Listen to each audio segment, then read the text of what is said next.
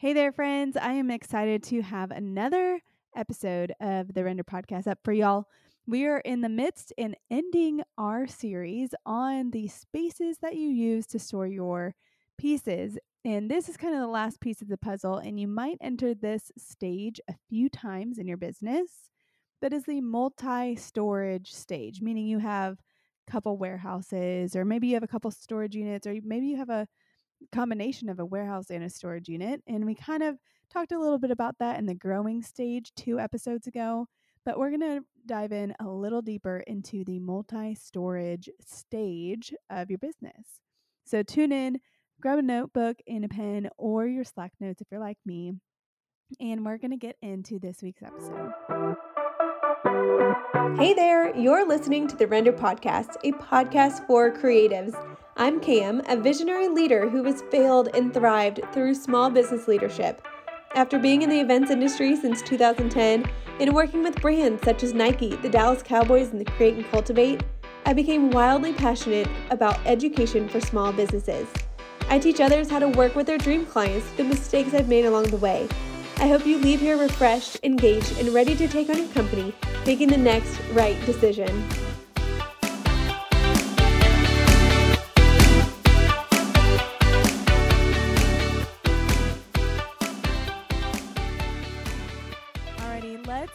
Started talking about the last piece of your storage solutions for your rental company. So, there has been a few different pieces in our business and, and time periods that we had to have a couple different areas that we stored our awesome rentals in. And currently, in real time, because you know we love transparency, we are considering having multiple storage warehouses because we are growing out of our teeny tiny little place that isn't really that small. It's just under 10,000 square feet, but it feels small because we've filled it to the brim. And so we are actually currently looking for space. And um, so it's fresh on my mind, which is why we're doing a podcast series on it. But the multi storage stage means that you might have a few different places that you're storing your items. If you remember back two episodes ago, we talked about the time period of growing your business and how sometimes you start in that storage unit stage and then you get a small warehouse that you can uh, store your items in and sometimes we grow out of that small storage and sometimes we have to use another one. If you remember from that episode i told you about the time that we had 1500 square feet and quickly filled that sucker up and so we had to have storage units and then not only did we have storage units, we either had to get way more storage units or we had to get a second warehouse. And so we had a second warehouse. I told you a little bit about that. And we have found ourselves in a place of business where we didn't really know, which most of you were in the same place, we didn't really know where our rental company was going to be going because we didn't have the data to back it up like we have in years past due to the pandemic and how it was affecting our business. And so we ended up signing another lease on the place that we have earlier this year when there were still so many unknowns and still so many things that we just didn't have an answer on um, due to the last couple years. And so there was a lot of pressure put on us. And when you try to move 10,000 square feet worth of stuff and you still have a little bit of room, um, we had to make a decision. And now we're faced with the reality that we have too small of a space for our current uh, way of doing business. And so, um, in real time, we're looking at either sub renting our place out and finding another place and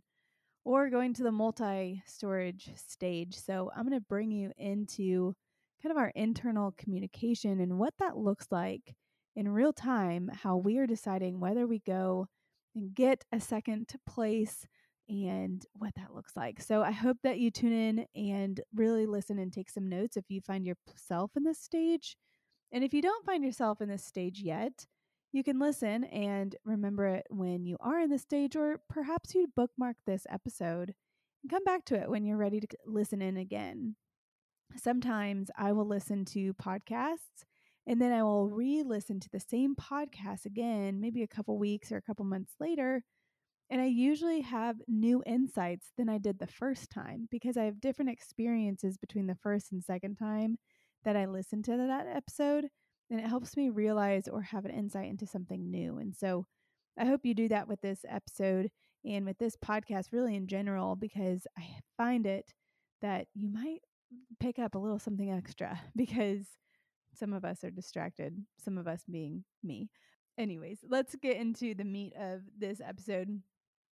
So, um, like I said, in real time, we are dealing with this and we have in the past. And so we're taking some of those insights and applying them to our decision now.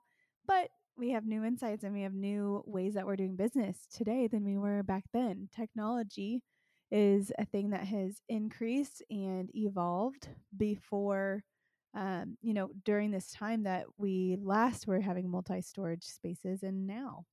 And so a little bit of the same type of rhyme and reason went into then as we are right now. Um, a lot of it also, you might have to have a couple of things that you're dancing around.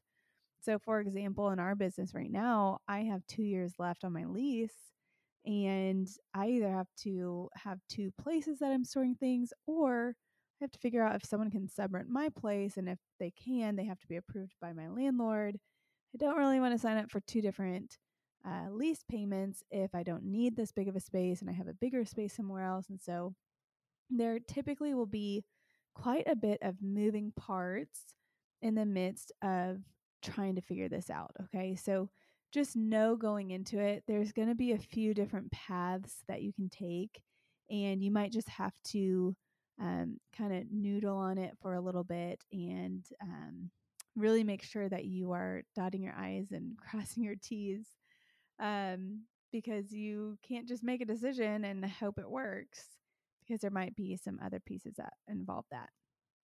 Um, some quick solutions that might be able to help you in the quick term because sometimes this kind of juggling between a few different parties that you're talking to and figuring out the next best move for you sometimes you can't wait and sometimes this process takes three six sometimes even nine months to figure out.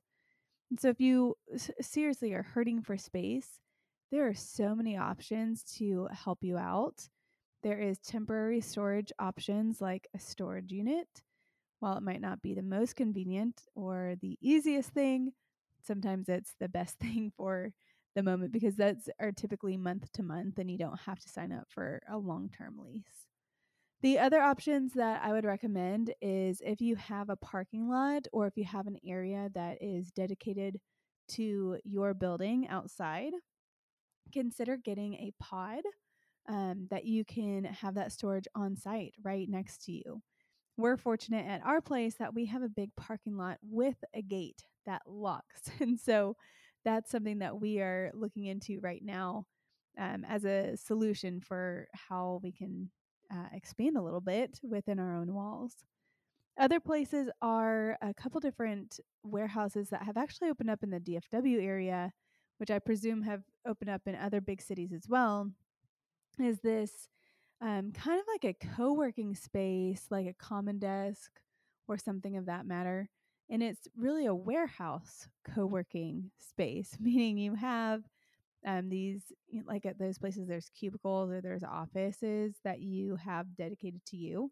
It's these little storage unit warehouse type of deals that you can have like a couple thousand square feet all the way up to 5,000 square feet per unit.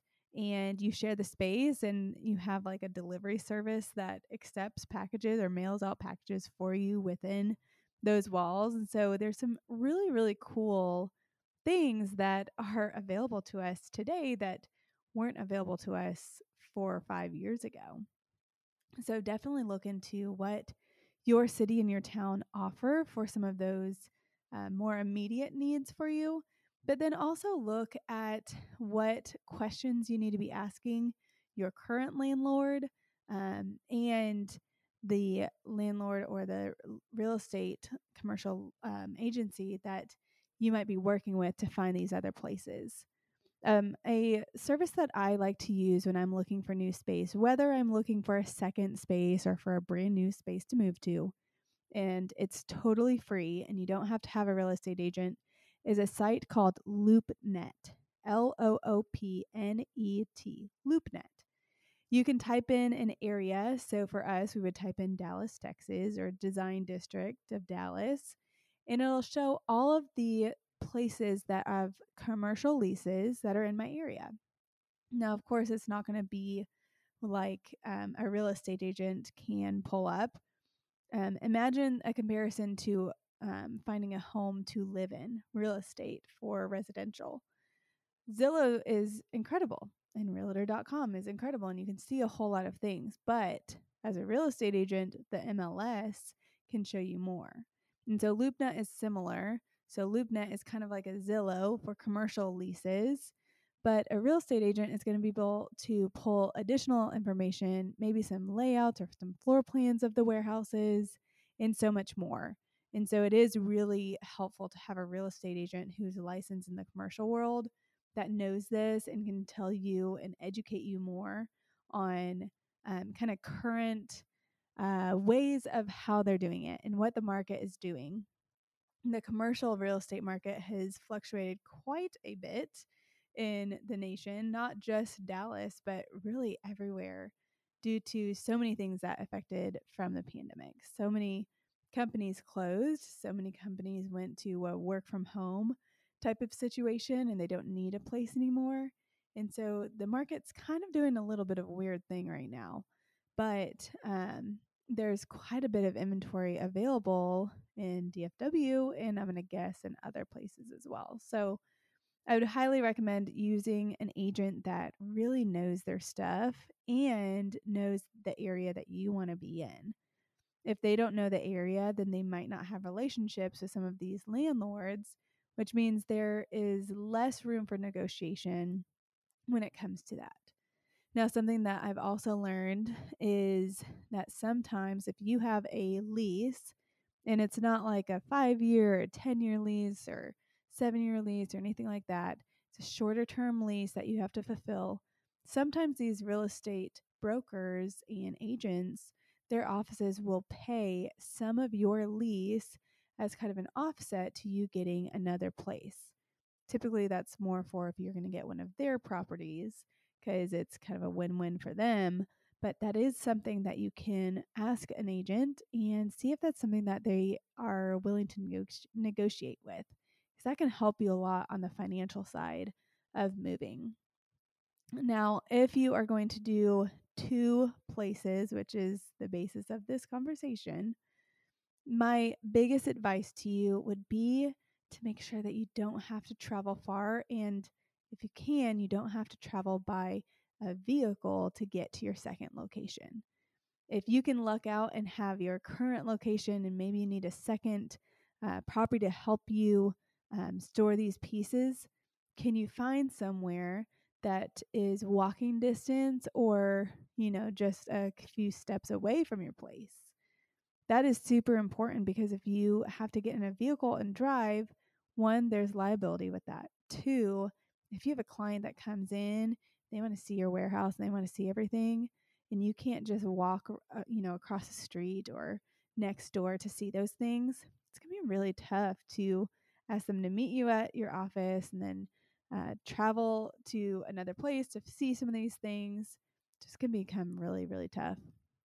In addition, if you have another storage space and you have maybe new people on your crew, understanding the organization of what goes where and which things go in which warehouses, it's going to be really, really hard to uh, make those calls and make sure you have your inventory in the right areas.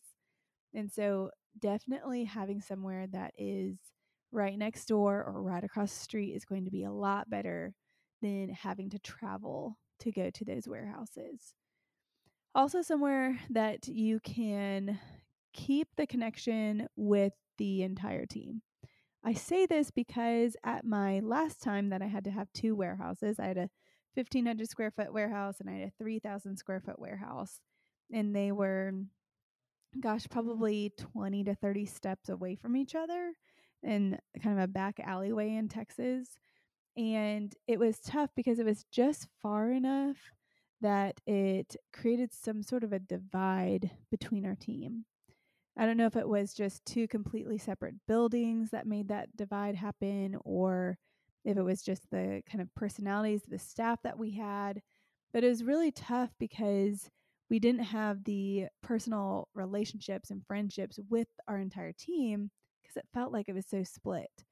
And so, no going into a situation where you have your team split up between multiple areas, you're going to have to work at it to keep that unified team together. Okay. So, just make sure that's something that you are already aware of before it gets too late. Because what we have found is sometimes that separation, when we finally moved into one place altogether, it was tougher to kind of forge and force this relationship to happen when for two or three years we were separated. And so it is important to make sure that you keep that at the top of your forefront mind that you don't lose that momentum with your team members. Okay. Um, a couple other things you want to just be aware of is the cost of getting into another place. Sometimes people will match the um, per square footage net payment that you're making, but Uh, oftentimes, especially if you're doing it at different seasons of your business, or maybe it's been a couple years, sometimes those rates have gone way through the roof and they're so expensive now, or sometimes they've gone so low that now you're overpaying in the place that you originally had. And so make sure that you know the terms of your own lease and you can match the terms of the lease that you're trying to get close or if not the exact same as your current lease. If there are certain provisions or things within the lease that differ between the two, it's just going to be harder to keep track of which place allows me to do what. And so if you can get some sort of a similar or the exact same lease and the terms that are within those are the important things that are within those, that's really important. Well, I hope this has been a really helpful podcast episode for you. And I'm glad that you have been with us through this series of the storage spaces that you need to run your rental company. Certainly, there is tons of um, things that we've all learned throughout the years and so um, please use this as a guide and a place to start from to getting your space for your rental company. Can't wait to see you guys on the podcast episode next week. And it is officially December. So, Merry Christmas and Happy Holidays. I hope you are enjoying some time with friends and family.